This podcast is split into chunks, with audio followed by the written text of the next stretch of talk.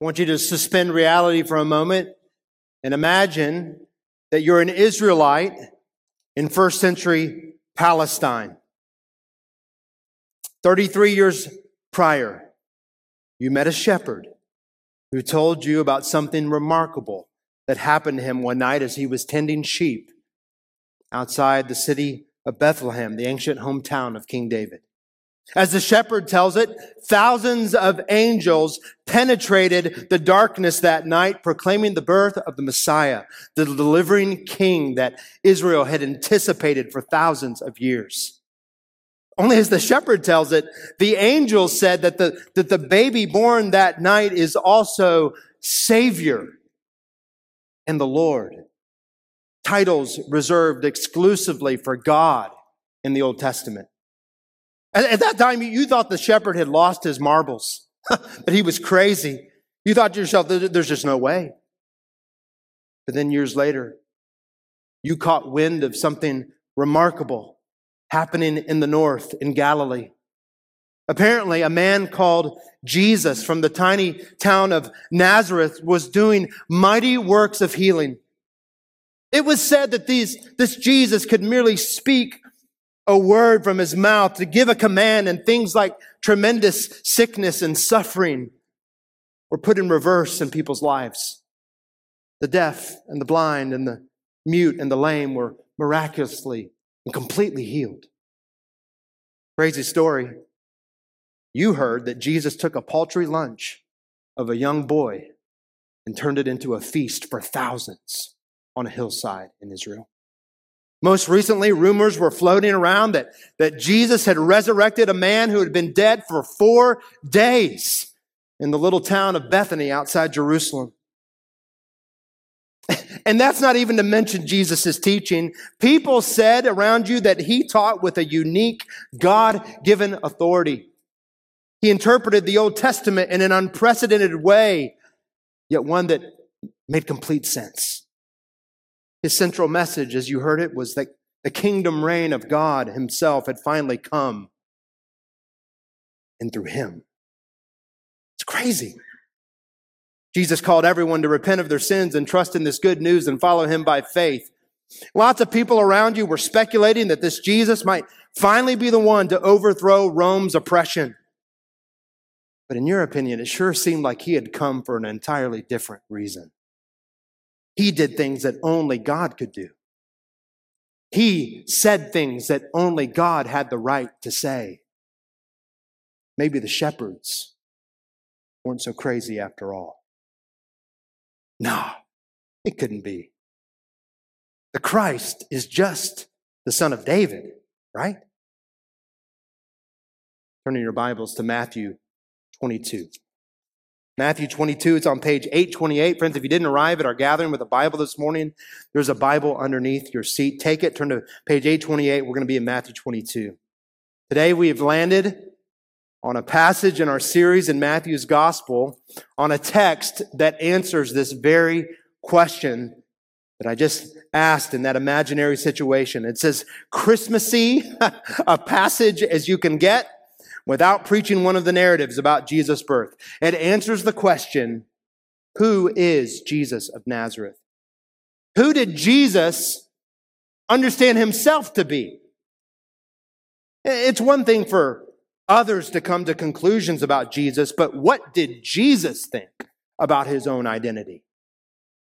Did he understand himself to be Israel's Messiah? If so, did he think of himself as merely a king? Or did he know himself to be quite more than that? And what does all this mean about how you and I ought to respond to Jesus?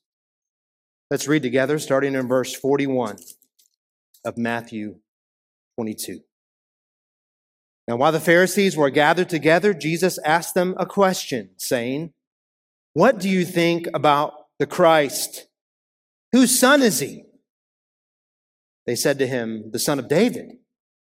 He said to them, How is it then that David in the Spirit calls him Lord, saying, The Lord said to my Lord, Sit at my right hand until I put your enemies under your feet.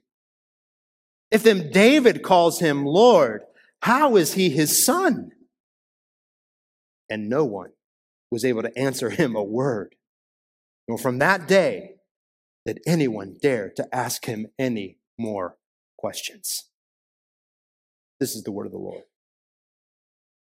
After responding, friends, to a series of bad faith questions and riddles from the religious leaders to discredit him, Jesus finally turns the tables on them in the passage we just read. Did you see that?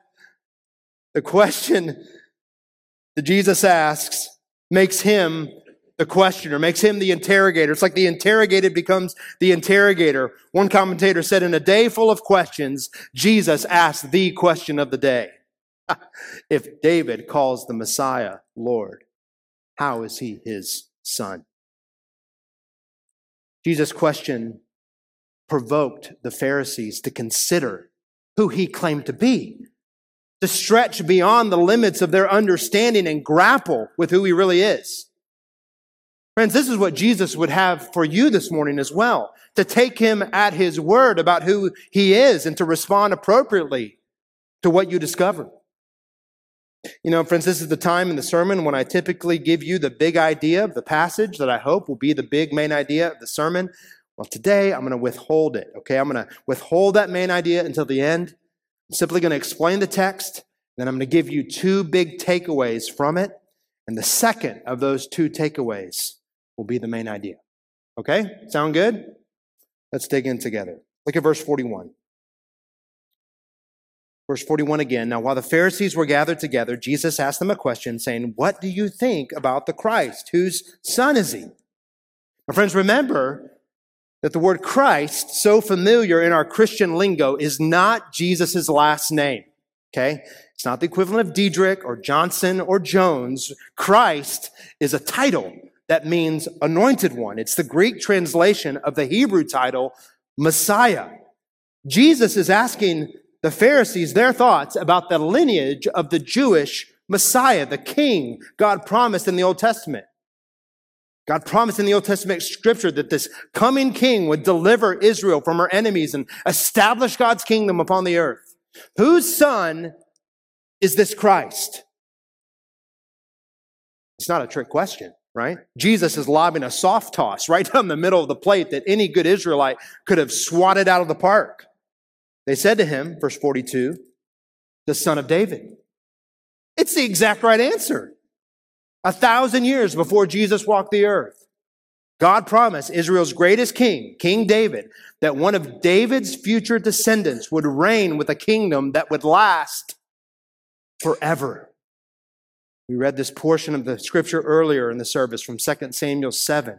We call this section of scripture, this great promise, the Davidic covenant, God's covenant promise to David. And friends, from that time on, this great promise of God functions like a golden thread that weaves its way throughout the rest of the Old Testament. It became the great hope of God's people as the scripture in the Psalms and in the prophets echo and expound God's great promise of the coming king. Later scriptures make clear that God's covenant with David was simply the continuation of his redemption promises that he had made throughout history, promises that began immediately after Adam's fall in the very beginning. It would be the Davidic Messiah who would crush Satan and reverse the curse as God promised to Adam and Eve in the garden. It would be the Davidic king who would be the one to bring blessing to the nations as promised to Abraham and to his offspring. We read of this great promise this morning in Isaiah 9, in which Isaiah promised that a future child would fulfill this promise to David. Did you hear that promise when we read Isaiah 9? Of the increase of his government and of peace, there will be no end on the throne of David and over his kingdom to establish it and uphold it with justice and with righteousness from this time and forevermore. Friends, this, this hope crackles through other scriptures as well, like Isaiah 11, 1, Jeremiah 23, 5, which we read, which picture the Messiah as, the, as a branch that shoots off from the family tree of King David. Beloved, the, the scriptures we looked at this morning are just a small sampling of the dozens of scriptures over the course of millennia that echo God's promise to send the coming king. From the Psalms to Isaiah, from Jeremiah to Ezekiel, from Hosea to Zechariah, they all echo the refrain. The king from David's line is coming to save his people. He's coming to, in fact, to set everything right, not only for you, Israel, but for the entire world. Friends, the tragic irony of the Pharisees' response is that they nailed the answer to Jesus' question about the lineage of the Christ. God had indeed promised he would be a son of David. But they were blind to the fact that the man standing before them was he. Israel's leaders looked for political deliverance from their subjugation to the Roman Empire. They had completely missed the fact that God promised something far more than the release from Rome's tyranny. God promised a release from the tyrants that dominated every human who had ever walked this planet the dark lords of sin and judgment and death. Israel looked for a conquering warrior to rescue them, oblivious to the fact that this conqueror they hoped for would be a humble servant who would suffer and die for their sins to bring us back to God. The Pharisees gave the right answer while looking for the wrong king. They rightly identified the Messiah's lineage while wrongly identifying Jesus. That's why Jesus asks his second set of questions beginning in verse 43. He's leading them to consider that this son of David for whom they waited was much, much more than a human king. Look at verse 43. Verse 43, he said to them, How is it then that David in the Spirit calls him Lord, saying, The Lord said to my Lord, Sit at my right hand until I put your enemies under your feet. Friends, once again, what Jesus is doing is showing that the, the, she's showing the Pharisees that their assumptions about the Messiah were entirely inadequate. And not just that, he exposes the inadequacy of their thinking from the Old Testament, which all of them studied and revered and not just from the Old Testament, but from the words of King David himself. I mean, if that's not like a checkmate move, I don't know what is from Jesus. Jesus said, if the Messiah is merely David's son, how do you then explain what David says of him in Psalm 110? Psalm 110.1 is the verse in quotations there in verse 40, 44. So I think to understand Jesus' argument, we need to look together that's Psalm 110. So turn there in your scriptures. It's in your worship guide, but I would encourage you to open your copy of the scripture to Psalm 110. It's on page 509 of the Black Bible in front of you. Psalm 110. Friends, believe it or not, you are turning right now to the favorite psalm of the New Testament authors. Guess which psalm is quoted more than any other psalm in the New Testament? That's right, Psalm 110. It's referenced 33 times in the pages of the New Testament. Jesus' teaching here became foundational for the apostles' understanding of who Jesus is and what he came to do. What he's currently even doing right now at this very moment as we meet here. Before we read, I want you to answer this question, okay? Let's think together. How is Jesus so confident that David wrote the words of Psalm 110? Okay, he quotes Psalm 110 as words from the pen of David. How does he know that David is the author? Is your Bible open? Look at the heading right above the psalm. We call that the superscription. What does it say? A psalm of David. Beloved, this is the primary reason that we understand the, the superscriptions of, of, the, of the Psalms to be part of God's Word. It's not, they're not like an optional addendum to the Scripture. Jesus agrees with the heading. The Psalm is written by David. And what does King David write in this Psalm? The Lord says to my Lord, Sit at my right hand until I make your enemies your footstool. At first glance, this verse sounds like gibberish, right? The Lord says to my Lord? Like, what in the world? It kind of sounds like, you know, the, the boss says to my boss. The president says to my president, it makes no sense when you're just going to read it out loud. But, friends, this is where we need to look carefully at the biblical text. Notice that the first instance of Lord is in all caps, like every single letter. And the second isn't. You see that?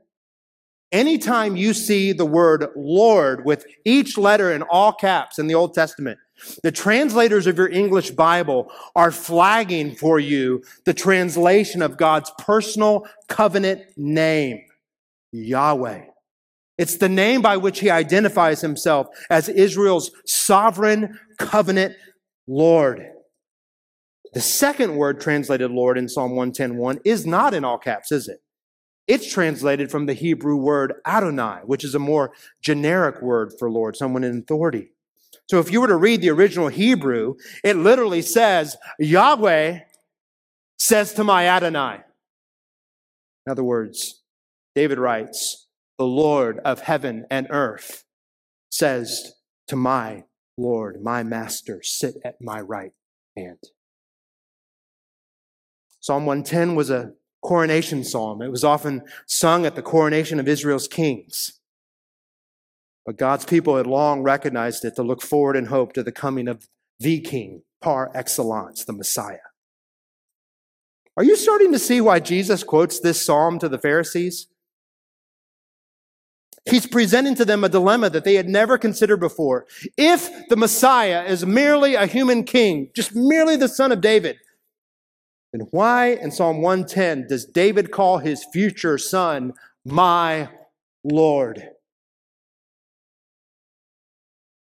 That's how Jesus follows up to them in verse 45, isn't it? If then David calls him Lord, how is he his son? Friends, what was true in ancient Israel is true today. Fathers don't normally call their sons or their grandsons or their great, great, great, great, great grandsons Lord. The other night, my son Cooper had a major life achievement. He tied me in 18 holes of mini golf. Friends, despite the humiliation of me playing to the level and putt putt of my seven year old son, the roles of authority in my home did not change. Dad, can I say, stay up past my bedtime tonight? Oh, yes, my Lord. Hey, can I eat all the candy in the, in the pantry? Well, of course, my Lord, as you wish, my Lord. No way, no way. I'm still in charge. No human father calls his son Lord unless there is something utterly unique about that son.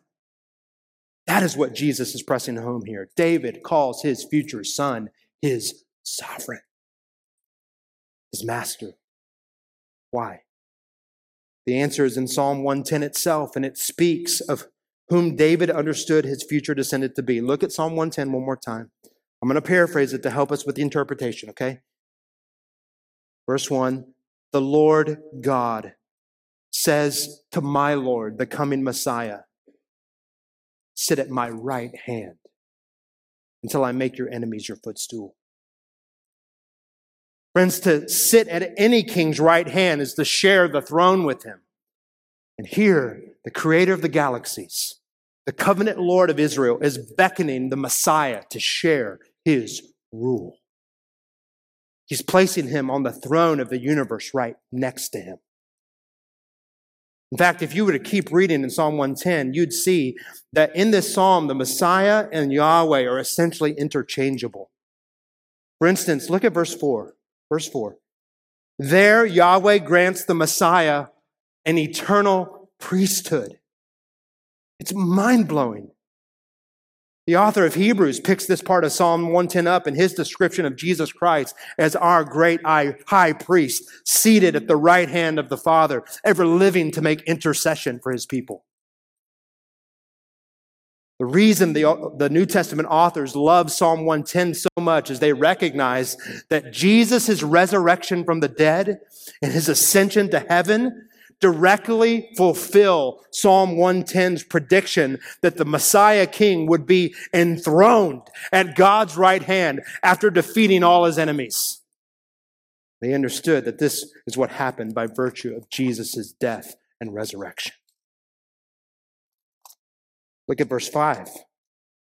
Verse 5 it's not just that the Messiah, who is said to reign at God's right hand, God is said to be at the Messiah's right hand. You see that? It's almost like the Messiah stands in in this psalm for God Himself. See, friends, in asking the Pharisees the question, if then David calls him Lord, how is he his son? Jesus is not denying the ancestry of the Messiah. No, this is, this is his eloquent, biblically rich way of declaring that the identity of the Christ is far more than these Pharisees had ever bargained for. David's words in Psalm 110 only make sense if the Messiah is not just David's son, but God's son. David calls his future descendant son, excuse me, David calls his future descendant son his Lord because that son is co equal with the Lord, Yahweh himself. Don't be satisfied, Pharisees, as if Jesus says, with hoping for mere human political rulers to come. Look at the man standing in front of you. Look at me and see your God. Friends, the religious leaders asked Jesus question after question after question to trap him. And every one of those questions that we've looked at over the last few weeks showed that they had missed the point. They asked him about things like taxes. Talking about taxes, man. Marriage and the resurrection. Jesus arrests their t- attention on what really matters. What really matters is who he is and why he came. That's the gist of what Jesus is saying. Now, what can we take away from it this morning? Number one, number one, you can trust what the Bible says about Jesus. And by the way, everything else. You can trust what the Bible says about Jesus Christ. Did you notice how Jesus talked about who wrote Psalm 110? He adds a phrase in the middle of the sentence in verse 43 that is earth shattering for how we understand the Bible. Look at verse 43. How is it then that David in the Spirit, or by the Spirit, calls him Lord? In other words, Jesus understood the reason that David could prophesy about his future descendant was because the Holy Spirit, the third person of the eternal Trinity, was superintending the entire thing. Beloved, Scripture testifies that it is God's Word written through the, the agency of human authors. The theological term that we use to describe this relationship between God and the human authors is called inspiration. The inspiration of Scripture. You know, when we use that word inspiration in modern English, we're usually talking about something that inspires us, right? Something that motivates us. When we talk about the inspiration of the Scripture, we don't mean that Matthew or David, you know, saw a beautiful sunrise over Israel and were inspired to write the Scripture. That's not what we're talking about. What we mean by this term is simply this. When scripture speaks, God speaks. This is what Jesus believed about the words that David the king wrote. When David's scripture speaks, God speaks. 2 Timothy 3:16 says all scripture is breathed out. It's exhaled.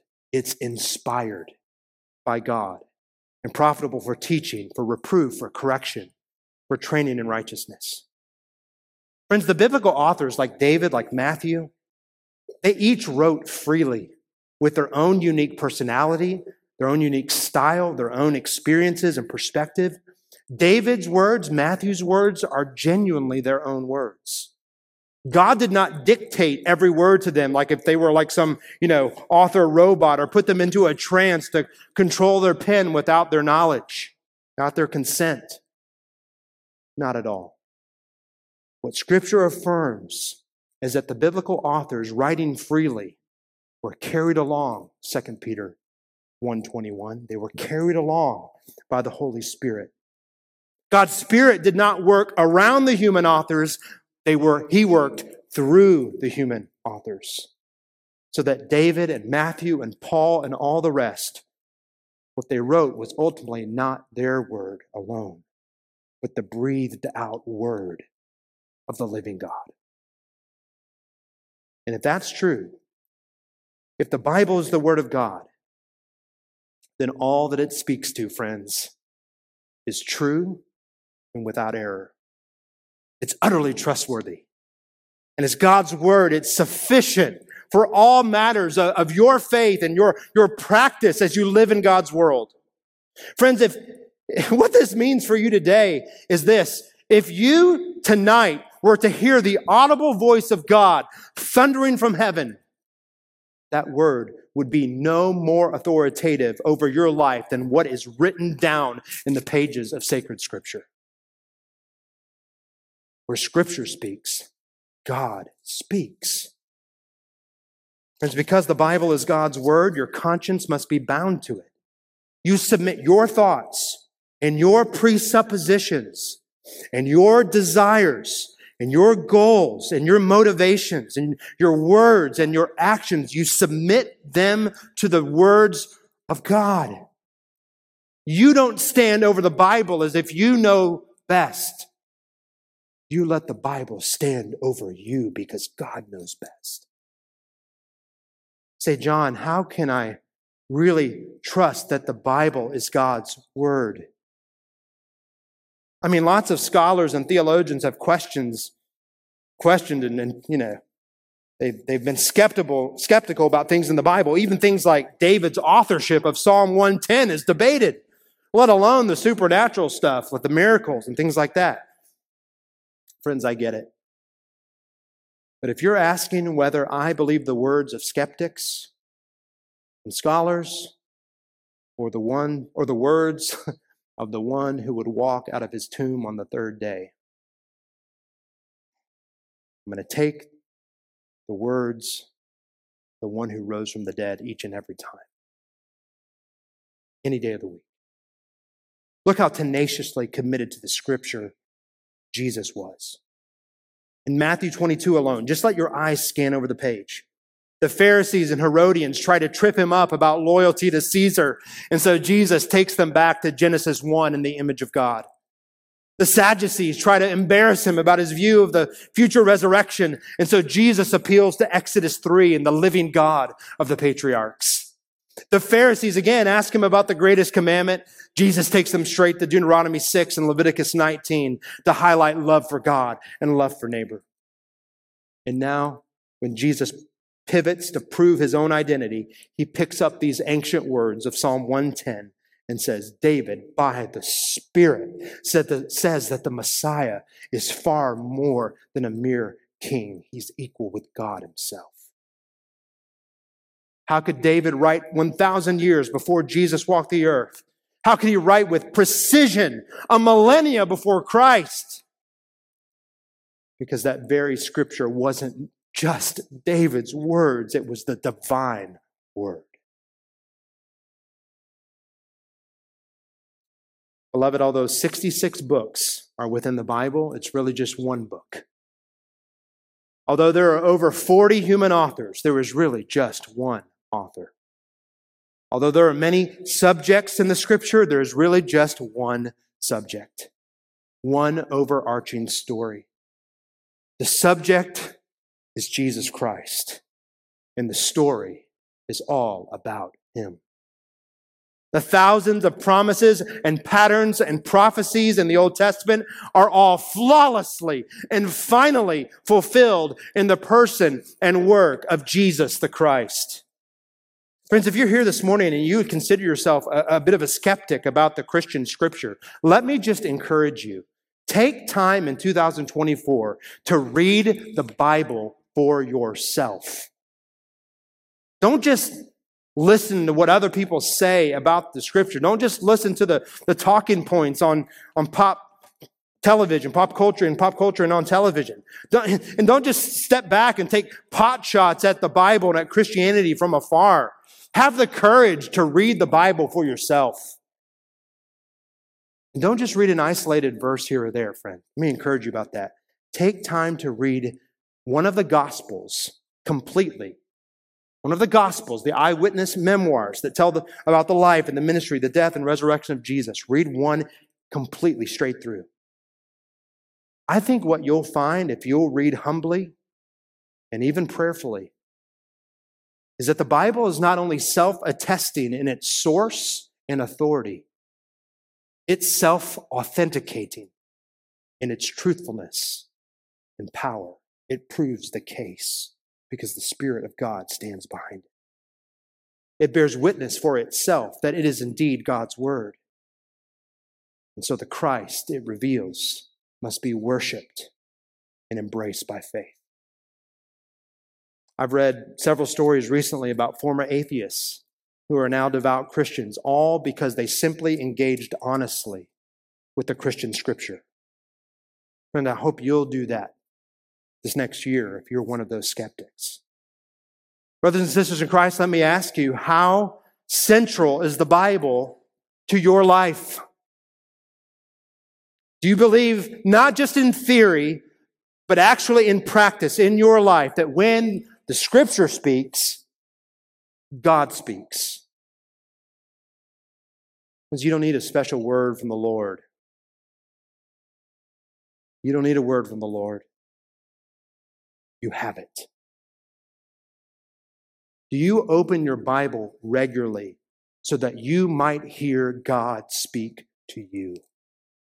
so that you might know and worship Christ more fully.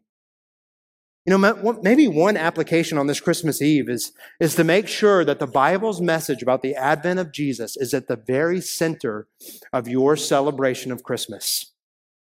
I never want to bind consciences in our congregation where the Bible leaves freedom.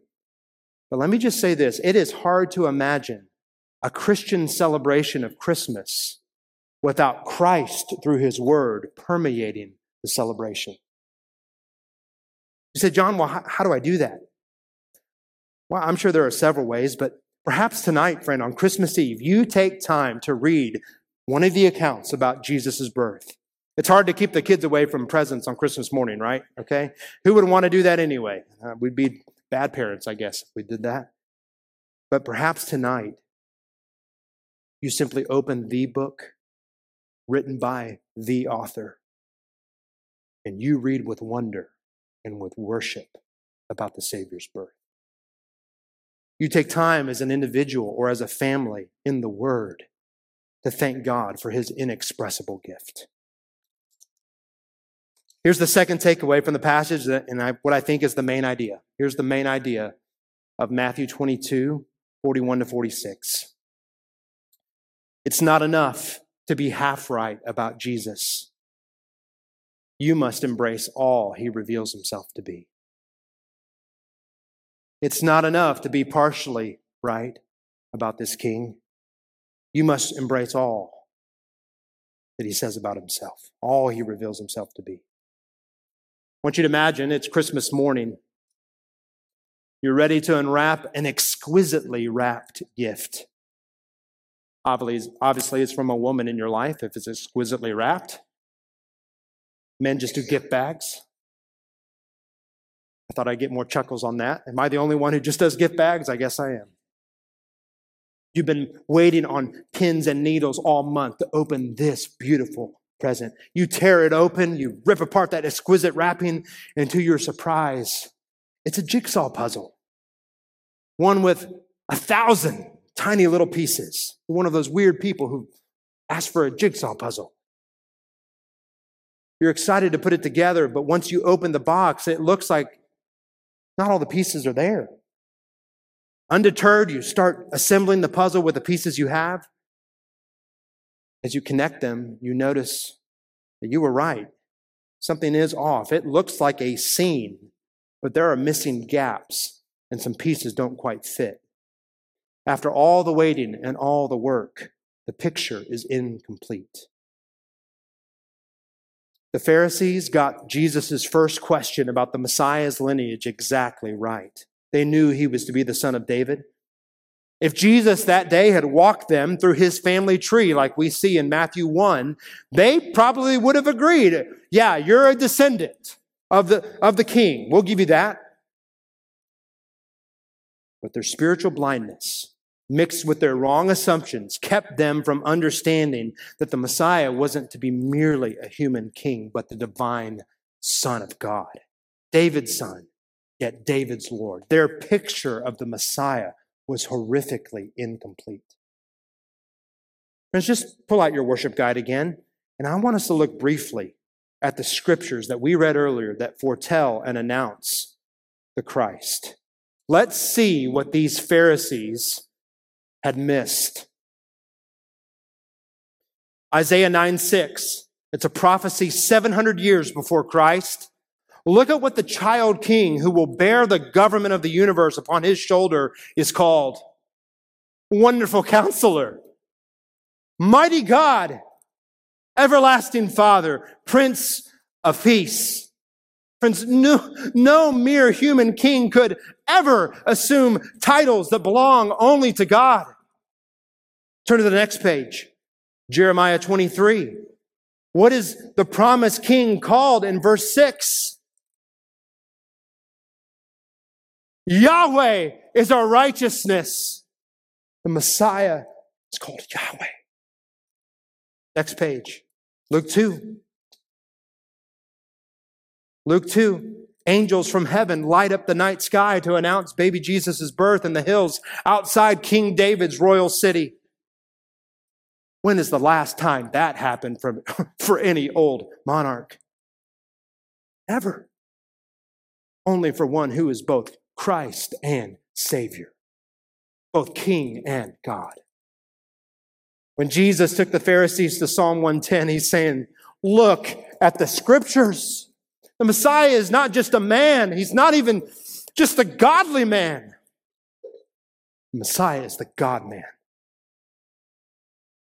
And of course, the massive implication that Jesus is making is that he is that one 100% God, 100% man, true God of true God, light from light, very God of very gods. The Son of God, the second person of the Godhead who, who assumed human flesh and frailty while losing none of his deity. Friends, this is the wonder of the Christmas story, isn't it? It's not merely that God loves us. Christmas is a story about love, but it is about a particular type of love. It's love that came to us. The great and glorious mystery that the Old Testament hinted at, but, is, but that is wonderfully revealed in the New Testament, is that God in Christ condescended to us. Because in our moral weakness and rebellion against Him, we could never ascend to Him.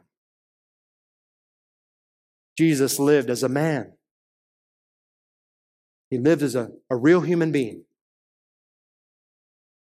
He had skin just like you do. He, he ate just like you do. He drank. He slept. He had pain. He got sick. He lived as a man, yet without any trace of sin. Where Adam and Israel and all its kings failed, Jesus, the man, the son of David, triumphed. He obeyed in every way that you and I have not. In his great love, listen, in his great love, Jesus lived in a world under the curse, even while he himself was not ruined by the fall. As a man, Jesus represents us as the second and better Adam, as the true and better Israel, as the unique and better king. He alone is qualified to stand in our place before God. Jesus had to be a man to represent us. Beloved, he had to be God to forgive us. I know this is thick stuff, but don't tune out now. Our sin against God, our rebellion against God's rule, against his rightful authority over us, Our sin that's innate in every single one of us is infinite, eternal offense against God. Why? Our sin is infinitely and eternally offensive because it is sin against an infinite and eternal God. From a little white lie to cheating on your spouse. From disobeying your parents' kids to the sin of murder. All sin is infinitely heinous and deserves to be infinitely judged because it is sin against an infinitely holy God. Therefore, only an infinite being could pay that infinite price. As John Piper asks, how can one man, in a matter of hours, drain the cup of God's wrath that would have taken an eternity to pour out on me? Because the man on the cross draining the cup of God's wrath for those three hours was indeed our infinitely great God. Friends, don't make the mistake the Pharisees made. Don't diminish the Christ of Christmas. Don't make him something less than he reveals himself to be in his word. To be half right about Jesus is to be all wrong about him. When it comes to the gospel of Christ, friends, a half truth masquerading as a, as a full truth is a non truth. You must embrace all Christ reveals himself to be. Jesus is not merely a good teacher whose moral code is worth following.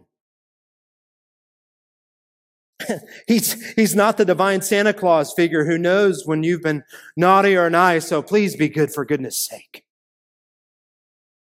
He's not your local therapist who comes to coach you through life's problems.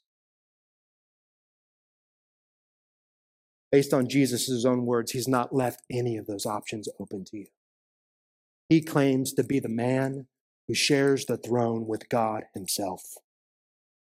The one who lived, who died, who rose again, who reigns at the right hand of the Father, who is coming again in glory.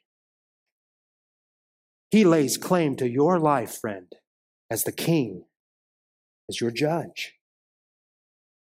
And his essential message that he preached then and that he holds out in his word today is that if you'll turn from your sin against God. That if you make a break with your sin and you will entrust yourself entirely to Him, this Jesus will forgive you. He will reconcile you to God completely. So that as you trust Him, His victory over sin and death becomes your own. He'll transform your life. He'll make you into a new person one that you had no power to be on your own. He'll transform you from the inside out. And then one day, when he splits the sky and returns again, he'll resurrect your dead body from the grave to live with God forever in a world of eternal joy and love. As C.S. Lewis famously said, either Jesus is a deranged lunatic, either he's a lunatic for saying such things, or he's a vile liar of the worst sort. Say what he said, or he really is the Lord. The only choice that Jesus left the Pharisees, the only choice that he leaves you today is one of complete rejection or complete acceptance of wholehearted unbelief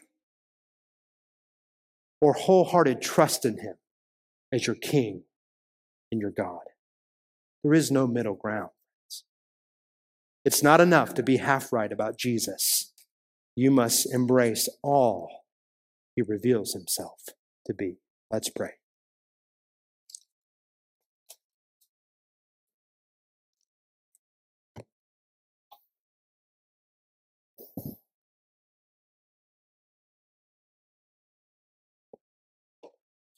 Our Father, we rejoice this morning that although you had every reason and every right to end your creation project in the very, very beginning,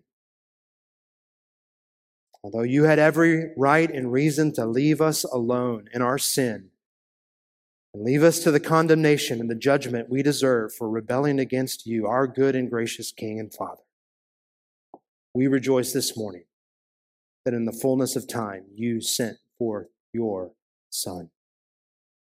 We thank you for his righteous life in our place. We rejoice this morning in his atoning death in our place. And in light of Psalm 110, we praise you this morning for his mighty resurrection from the grave and his installation as king at your right hand. Oh Lord Jesus, we look forward expectantly. Focusing so much on your first coming is designed to just set our hearts in hope on your second coming. So we ask you, Lord Jesus, until you come, make us faithful. Keep us to the end. But Lord Jesus, please do come quickly. Take us home, we pray. Bring us into all that you have prepared for us. We love you, Lord. We thank you for Christmas. In Jesus' name.